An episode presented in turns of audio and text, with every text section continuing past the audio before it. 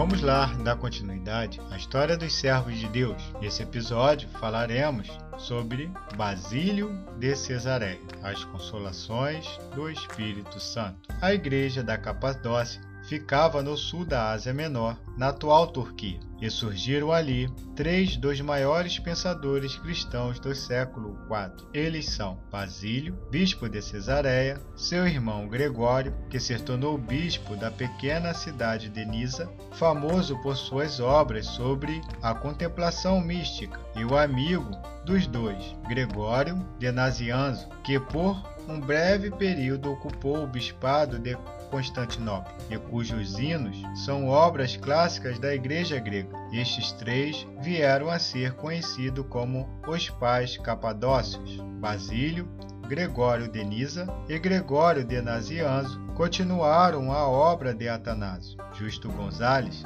afirma que, sem Atanásio, a obra dos capadócios seria impossível, e sem os capadócios, a obra de Atanásio não teria chegado à realização final um lar cristão. A família de Basílio era cristã, rica e numerosa, uma verdadeira igreja doméstica. Seus avós paternos, chamado Basílio e Macrina, que havia sido educado por Gregório Taumaturgo, um discípulo de Orígenes, passaram sete anos escondidos durante a perseguição do imperador Diocleciano. Outros familiares os acompanharam nesse exílio, dentre eles seus dois filhos, Gregório e Basílio. Gregório, também chamado o tio de Basílio de Cesareia, mais tarde chegou a ser bispo. O presbítero Basílio, o pai, que também deu o mesmo nome ao filho de Basílio, foi um famoso advogado e mestre de retórica. Ele se casou com uma cristã chamada Emília,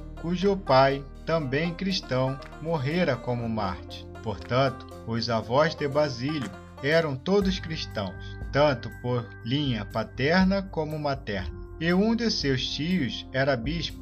Basílio e Emília tiveram dez filhos, cinco mulheres e cinco homens. Das primeiras somente conhecemos Macrina, que foi reconhecida como a mestra da vida espiritual. Dos homens, quatro são conhecidos: Basílio, Naucrásio, Gregório de Nisa e Pedro de Sebastião. Por volta de 330, nasceu Basílio de Cesareia da Capadócia, atual Kayseri, no centro da Turquia, com uma saúde frágil que o acompanhava por toda a vida. Seus pais oraram sem cessar.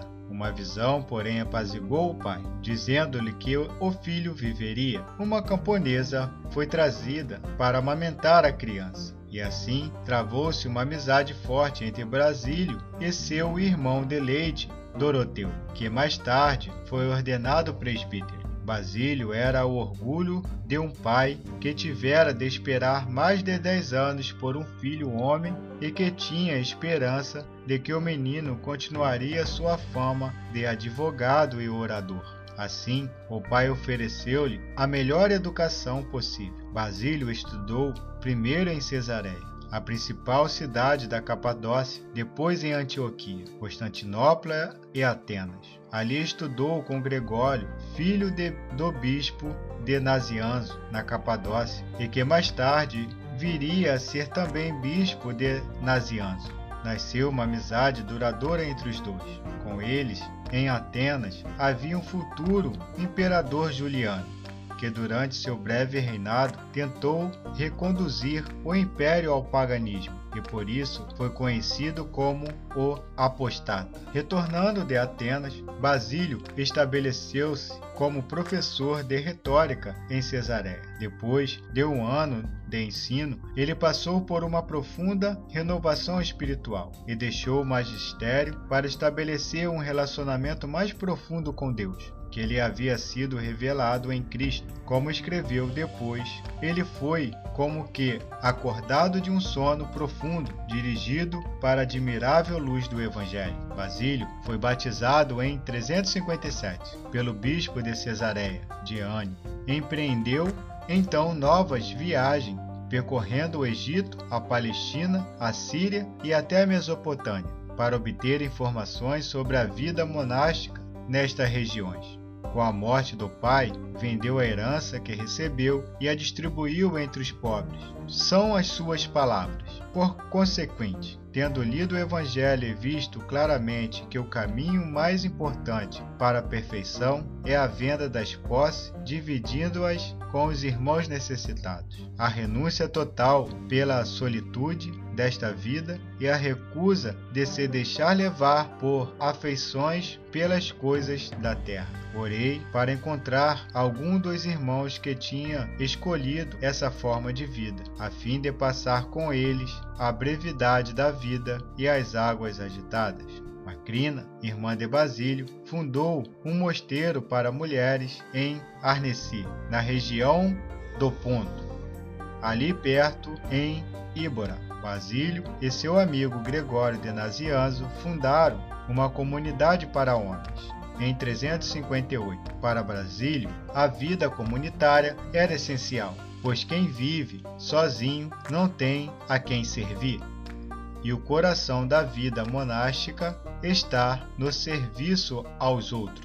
Ele mesmo realizava as tarefas mais humildes entre os monges. Ao mesmo tempo, porém, se dedicou a escrever duas obras que regulavam a vida no mosteiro. Dessas regras deriva toda a legislação da Igreja grega em relação à vida monástica, e por isso Basílio tem sido considerado o fundador do monasticismo oriental. Fica aqui o final desse episódio. No próximo episódio, continuaremos falar sobre Basílio de Cesareia e vamos falar sobre bispo em Cesareia. Te espero lá, não percam!